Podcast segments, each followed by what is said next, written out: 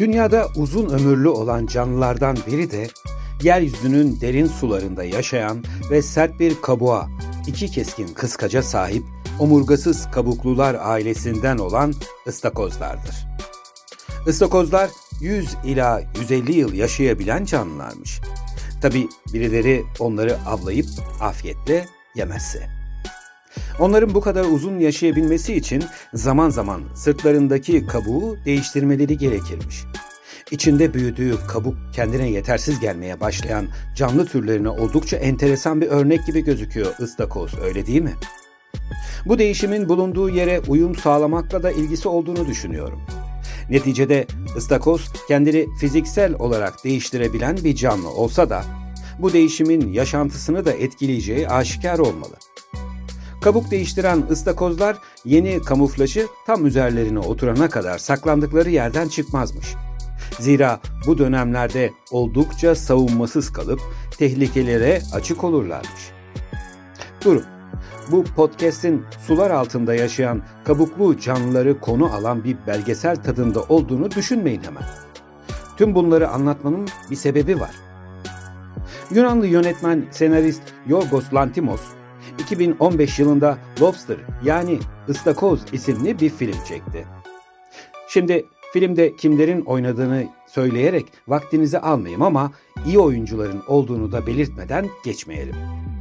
Film yakın bir gelecekte distopik ögeleri ağır basan senaryosu ve buna eşlik eden görüntülerle çekilmiş iyi bir yapım. Peki konusu ne bu filmin? Ve Akıl Fikir Gezegeninin podcast serisine neden dahil oldu hemen anlatmaya başlayayım. Her ne kadar filmimizin ismi Istakoz olsa da asıl konu onlarla ilgili olmadığı için Yahu madem filmde ıstakoz yok, o zaman neden bize ıstakozlarla ilgili gereksiz bilgi veriyorsun kardeşim diyebilirsiniz. Ben de şimdi o kısma gelmek üzereyim. Filmimiz demin de dediğim gibi yakın gelecekte ikili ilişkilere odaklanmış gibi gözükse de gerçekte bu ilişkilerin ne kadarının içsel ve aşkla yapıldığını, ne kadarının dışsal ve toplumsal baskıyla oluşturulduğunu inceleyen güzel bir film. Şimdi bana bu filmle ilgili biraz spoiler versem kızmazsınız öyle değil mi? Zira bunu yapmadan konuyu sürdürmem neredeyse imkansız. Hikayemiz eşinin kendisini terk ettiği David isimli karakterin abisi olan köpeğiyle birlikte ikili ilişkilerin yani evliliklerin tek tipleştirildiği kapalı bir bölgeye gelmesiyle başlıyor. İşte bir filmde sınırları belli bir bölge varsa o filmin distopik hatta biraz da klostrofobik bir atmosferi olduğunu söyleyebiliriz. Bu arada demin abisi olan köpek cümlesini kaçırmadınız umarım. Evet, yanlış duymadınız. Enstitü vari bu yerde kendilerine verilen süre boyunca ki bu süre 45 gün olarak belirlenmiş, kişiler kendine uygun bir eş bulamazlarsa Yine bu enstitüye girerken imzaladıkları mecburi anlaşma formunda hangi hayvana dönüştürülmek istediklerini de beyan etmek zorundalar. Şimdi David'in abisinin neden bir köpek olduğunu anlamış olmalısınız. Zira abisi verilen süre boyunca kendine uygun bir partner bulamayarak köpek olmayı seçenlerden sadece biri. Bu arada David'in seçimini merak edenler olabilir. Gerçi tahmin edenler vardır. Podcast'ın başından beri kıskaçlı bir deniz kabuklusundan bahsediyorum. Evet, doğru tahmin. David'in seçimi ıstakoz olmak. Bunun nedeni kendisine sorulduğunda pek çok açıdan değişerek uyum sağlayabilen ve ıstakozların uzun ömürlü olduğunu bildiği için bu seçimi yaptığını söyler. Gelin isterseniz biraz da insanların 45 gün boyunca yaşayacakları yeri tanıyalım. Bu bölge kendi içinde barınma, beslenme, eğlenme gibi tüm aktiviteleri içinde barındıran basit görünümlü bir yerleşke aslında. Oraya bu yapıyı kim ve neden kurmuş bu konuda bir bilgimiz yok.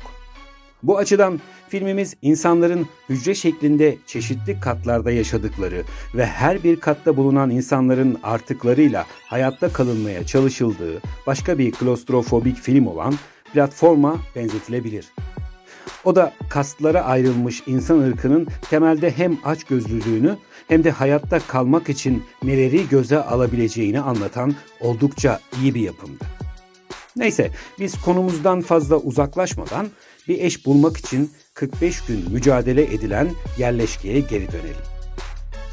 Toplumsal olarak çift olmanın tüm tehlikeleri ortadan kaldırdığı inancının pekişmesi için çeşitli tiyatral sunumlar yapan enstitü çalışanları, mesela yalnız bir kadının tecavüze uğrayabileceği, yalnız bir erkeğin yemek yerken boğulabileceği gibi temalarla izleyenleri çift olmanın ne kadar önemli bir konu olduğuna ikna etmeye çalışır. Hatta enstitüye gelinen ilk gün kadın erkek herkesin bir eli arkasına bağlanarak tek bir elle günü geçirmeleri sağlanır. Burada anlatılmak istenen düşünce katılımcıların bireysel olarak yaşamanın ne kadar zor olduğunu hissetmeleridir. Aynı zamanda çiftler tercihleriyle kendine en yakın özellikleri olan kişileri seçmelidir. Dikkat ederseniz duygusal olarak kendine en yakın olan kişiyi sevmeli değil, kendine en uygun özellikleri olan kişiyi seçmeleri istenir. Temel ilke dış görünüşü, mizaç uyumu, hatta takıntıları bile birbirine benzer olanlar en iyi çifti olurlar anlayışıdır.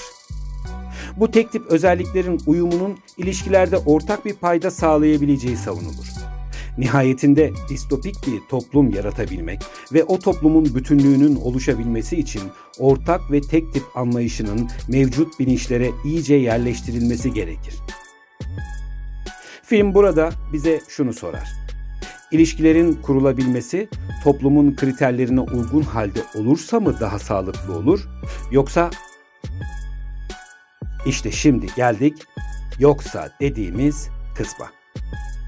David boş zamanlarında daha çok yüzeysel olarak ilişki kurduğu arkadaşlarıyla vakit geçiren ve bir taraftan kendine en uygun eşi seçmek için çevresini sessizce gözlemleyen içe kapalı bir kişiliktir.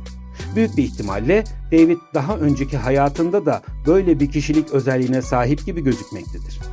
Arkadaşlarından biri bir bacağı sakat olmasına rağmen ki bu durum seçeceği eşte de böyle bir engel olacağı anlamına gelirken o burnu sürekli kanayan bir kadını seçerek eşleşmesini gerçekleştirir. Ama bunu yaparken ne pahasına olursa olsun bir hayvana dönüşmeyeceğini itiraf ettiği sahne oldukça önemlidir. Çünkü sırf eşleşmek istediği kadının burun kanamasıyla aynı şekilde kanamak için burnunu sağa sola vurarak veya bıçakla keserek yaralamaktan çekinmez.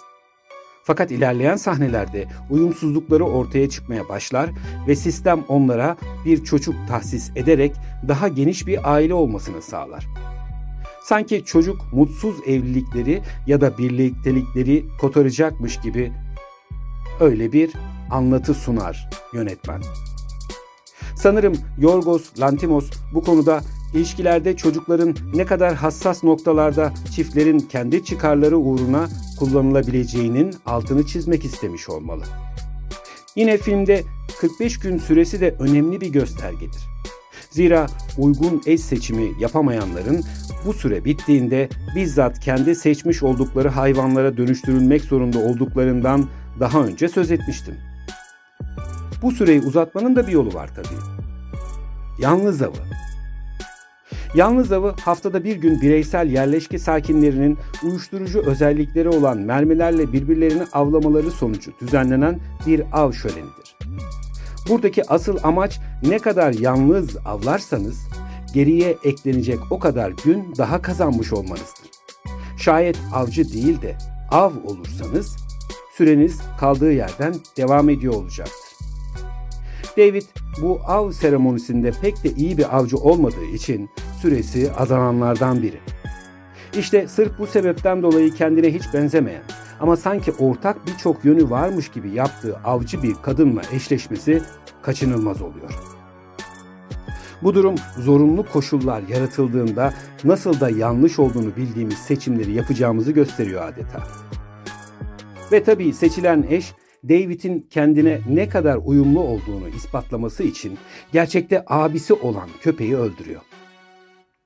Sırf benzer özelliklerini yani avcı ve soğukkanlı yönünü ve ona olan bağlılığını göstersin diye hem de.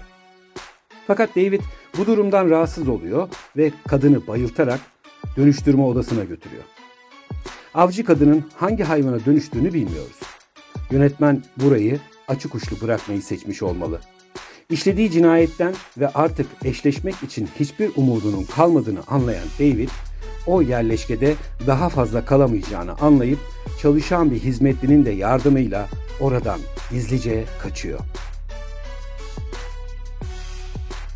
Nihayet kaçıp kurtuldu diyenlerdenseniz maalesef filmimiz öyle devam etmiyor.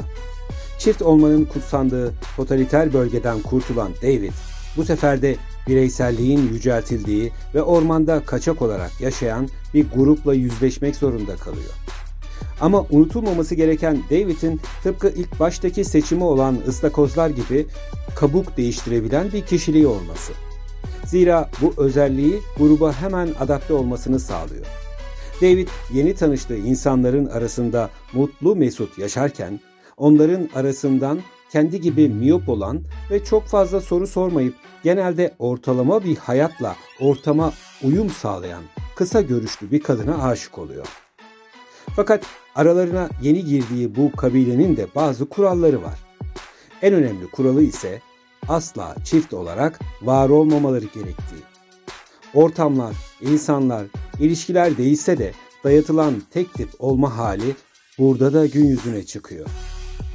Sevgi, aşk gibi birlikteliklerin asla olmadığı, hatta bu konulardan bahsedilmesinin bile yasak olduğu bu yeni grubun içinde adam ve kadın aralarındaki ilişki diğerleri tarafından fark edilmesin diye işaret diliyle anlaşabilecekleri yeni bir iletişim şekli yaratıyorlar.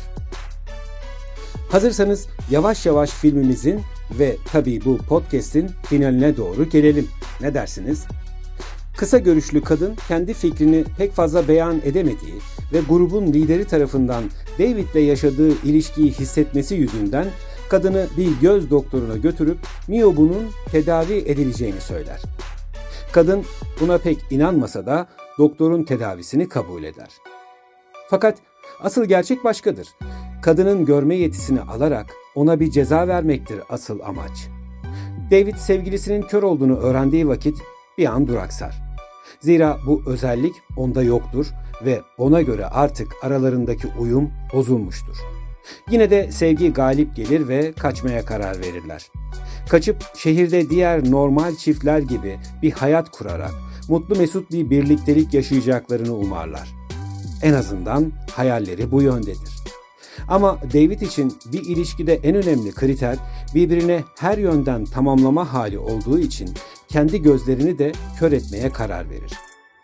Lakin filmin final sahnesinde bunu yapıp yapmadığını bilemeyiz. Bu yine tıpkı avcı kadının hangi hayvana dönüştüğünü bilmediğimiz gibi seyirciye bırakılmıştır. Acaba David gözlerini kör edip eşiyle kendi zihninde oluşturduğu sözde uyumlu birlikteliğe adım mı atacak yoksa bir ıstakoz gibi tekrar değişime uğrayarak başka bir sözde uyum uğruna eşini terk mi edecek? Eğer henüz bu filmi izlemediyseniz Lobster filmine bir şans verin derim. Lobster bana göre sadece izlenmesi gereken değil, aynı zamanda üzerine bolca düşünülmesi gereken bir yapım olmuş. Şimdiden iyi seyirler dilerim. Sağlıcakla kalın.